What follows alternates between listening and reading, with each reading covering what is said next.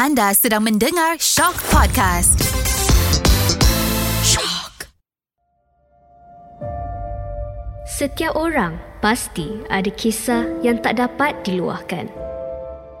Kisah suka dan duka. Kisah geram dan dendam. Kenapa dibiarkan terbuku di hati? Suarakan hati anda di Podcast Suara Hati, hanya di SYOK. Hai, terima kasih kerana mendengar Podcast Suara Hati di SYOK SYOK. Bersama Made hari ni. Oh, macam ada orang pula, padahal aku sorang-sorang je. Tak, bukan. Hari ni ada satu surat agak panjang.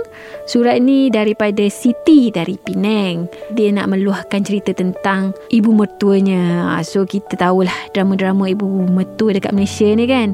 Tapi tak apa, Made bacakan dulu surat Siti. Nanti kita akan bincangkan. Alright? Saya nak meluahkan rasa disisihkan keluarga mentua. Saya tak bekerja, suri rumah sepanjang masa, mempunyai seorang anak dan tengah mengandung untuk anak kedua. Suami bekerja biasa je. Rumah saya berhadapan dengan rumah mentua saya. Mentua saya ni sebenarnya lebih sayangkan cucu dan biras, sebab adik ipar saya tu berkahwin dengan orang anggota kerajaan. Di mana je dia pergi, mesti memuji-muji biras saya tu. Saya kadang-kadang macam tak wujud dalam keluarga mereka. Sama macam anak saya lah. Pernah banyak kali anak saya memanggil atuknya. Dibuat tak tahu je. Padahal depan rumah je. Cepat-cepat diorang lari masuk dalam rumah, supaya anak saya tak nampak diorang. Depan-depan jiran bukan main lagi diorang berlakon, panggil-panggil nama anak saya. Padahal tak ikhlas pun. Dalam grup WhatsApp keluarga saya pun saya dah tak join. Sebab pernah sekali tu saya terbaca diorang kutuk-kutuk dan perli-perli saya. Sedih sangat time tu. Suami saya pun kadang-kadang tak peduli.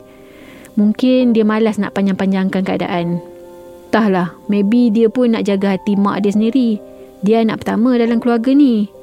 Pernah juga saya bincangkan untuk pindah jauh sikit daripada rumah mertua. Tapi suami saya menolak. Apa saya boleh buat, saya hanya mampu pendam sahaja. Dengan nanti datang kehadiran anak kedua pula, semoga saya jadi lebih kuat. Tapi saya nak tinggalkan sedikit pesanan. Lebih baik, kalau dah kahwin nanti, elakkanlah duduk berdekatan dengan mertua. Lagi elok jangan duduk sebumbung. Sebab pada masa akan datang, kita tak tahu manusia boleh berubah kan? Yang berharta, yang berpangkat, selalunya menang. Yang miskin, yang tak ada apa-apa ni, selalu dianggap tak wujud. Alahai. Kesian jugalah dekat Siti. Sebenarnya drama mentua ni memang tak lari lah. Tak boleh dilari. Kalau kita kata dalam kehidupan masyarakat dalam Malaysia ni, I think not just dalam Malaysia lah, mana-mana tempat pun perhubungan antara mertua dengan anak menantu ni banyak diceritakan macam ada pergolakan lah. Tapi dekat sini Mada ada beberapa pointer lah yang Mada nak kupaskan. And tapi sebelum tu Mada nak kata dekat Siti kena juga bersabar, sebab macam mana sekalipun ini keluarga Siti. Ibu mertua Siti tu ibu kepada suami Siti. And kadang-kadang kita nak lebih-lebih pun, yelah, tetap dia mak kepada suami kita kan. So harap Siti boleh bersabar. Okay, first apa yang Mada nak cakap adalah Mada sangat setuju dengan point Siti tadi pasal untuk tidak tinggal sebumbung dengan mertua. Ini even mak mertua Mada sendiri pun cakap benda sama. Jangan sesekali tinggal sebumbung dengan keluarga mertua. Lebih elok lepas kita kahwin tu kita bina keluarga kita sendiri. Biarlah rumah kecil, menyewa tak apa. Janji kita ada privasi tu sendiri.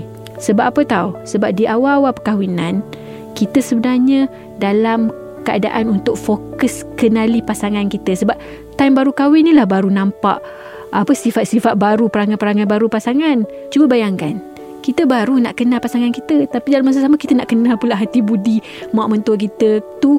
Belum yang ada adik ipar lagi semua dalam satu rumah kan. So banyak benda. Seelok-eloknya di awal perkahwinan ni kita fokus dekat pasangan kita dulu. Sebab itulah memang ada setuju point untuk duduk asing tu. Satu lagi, bila kita duduk asing, kita pun boleh tunjuk perangai kita yang sebenar. Sebab bila di awal perkahwinan ni, kalau kita masih sembunyi-sembunyi kan, elak-elak tak nak tunjuk, so kita susah nak adapt tau. Nanti kita menjadi macam makin lama makin tak faham pasangan kita. Sebab kita tak boleh jadi diri kita yang sebenar. Sebab itulah privasi dalam rumah tangga tu sangat penting. And macam mana nak ada privasi tu adalah bina rumah tangga sendiri. Maksudnya duduk berasingan dengan mertua. Okey, untuk yang second point pula, memang betul, tak deny pun memang ada orang yang happy tinggal dengan mentua dia. Even Mada ada kawan and ada cousin yang memang tinggal dengan mentua dah lebih 15 tahun. Alhamdulillah, sangat happy. Memang ada. Tapi secara hakikatnya hanya 1% sahaja yang menjadi. Itu the real deal. Tak semua orang dapat apa yang diorang-diorang dapat. Diorang-diorang ni memang dianugerahkan mertua yang memahami diorang. Mertua yang tak suka masuk campur dalam hal rumah tangga diorang. And one of my friend tu, mertua dia memang macam, oh, kalau you guys nak pergi cuti ke apa, you have to bawa you anak-anak. I tak nak jaga you punya kid. Dia pernah cakap macam tu. Dia be honest lah, be transparent kan. Even ibu mertua dia pun, hari ni I nak pergi jumpa kawan-kawan dia, kelas mengaji semua. Dia tak perlukan anak-anak dia untuk, okay, you kena hantar I pergi situ, you kena hantar I pergi situ. Tak. Dia orang melalui hidup tu secara berasing walaupun di bawah satu bumbung. Sebab ibu mertua dia ni sangat faham yang perkahwinan awal, di awal perkahwinan ni diorang ni memerlukan privacy, and diorang pun masih lagi orang kata terkontang-kanting untuk bina fundamental keluarga tu kan. Mak mentua macam ni, yes, ini mak mentua dari syurga orang kata, sebab dia dah faham. Dia dah faham yang dia takkan ganggu apa anak-anak ni nak buat, apa anak-anak ni punya keputusan. Which is benda tu memang ada. So I memang tak deny, memang ada orang happy tinggal dengan mak mentua dia. Okay, and my last point is, apapun bentuk kejadian yang berlaku lah kan, I mean, between macam Siti dengan mak mentua dia, between siapa-siapa lah, kita dengan ayah mentua ke, or dengan ipar ke, sebenarnya semua tu adalah satu bentuk pilihan. Apa pilihan kat sini adalah kita harus sentiasa pilih untuk menjadi yang baik. Okey, maksudnya kita jangan burukkan lagi keadaan. Macam Siti ni bagus tau. Sebab apa dia bagus? Sebab dia choose untuk bersabar, untuk tak memburuk-burukkan lagi keadaan, tak keruh-keruhkan lagi keadaan. Sebab ada je kadang-kadang orang kata mertua dari neraka, tapi dia tu menantu hantu, jenis macam tu pula kan. Dia pun suka buruk-burukkan keadaan. Tak, kita jangan sesekali pilih that road. Jangan pilih untuk menjadi hitam, begitu. Sebab bila kita sentiasa pilih kebaikan, bila kita sentiasa pilih untuk menjadi baik, esok-esok manalah tahu Tuhan bukakan hati mak mentua kita ni, nampak, ya Allah, nak menantu aku ni dah kata macam-macam dah kat dia ni, dah buat macam tu, dah buat macam dia, baik, senyum, okey, tak komplain, tak sengit, tak apa. Sampai macam tu. So mak mentua ni pun, orang kata apa, batu pun boleh berlekuk sebab air.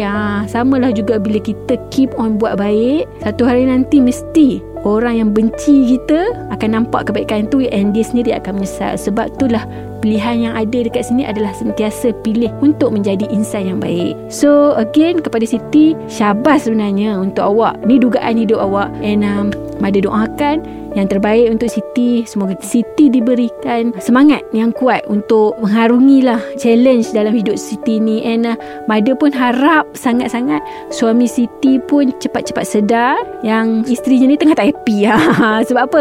Sebab ingat, happy wife, happy life. So harap suami Siti pun ambil sedikit iktibar lah. Mungkin boleh start cari rumah jauh sikit ke kan, bagi space sikit dekat Siti ni. My personal opinion, I tak ada right pun untuk bagi apa-apa nasihat kan. Apa yang Mada nampak dekat sini, Siti sangat penyabar lah. And I hope kesabaran Siti tu dibalas dengan beribu-ribu-ribu kebaikan. Okay, thank you Siti sebab hantar. And terima kasih juga kepada yang mendengar. Ingat, korang boleh share cerita korang di bm.syok.my. Lepas tu korang cari je Podcast Suara Hati. Nanti korang akan nampak form. Korang boleh type and hantarkan cerita korang tu dekat kita orang. Nanti kita orang akan bacakan. And terima kasih kepada mereka yang terus-menerus menghantar dan terus-menerus menyokong Podcast Suara Hati. Jumpa lagi di episod akan datang. Bye. Assalamualaikum.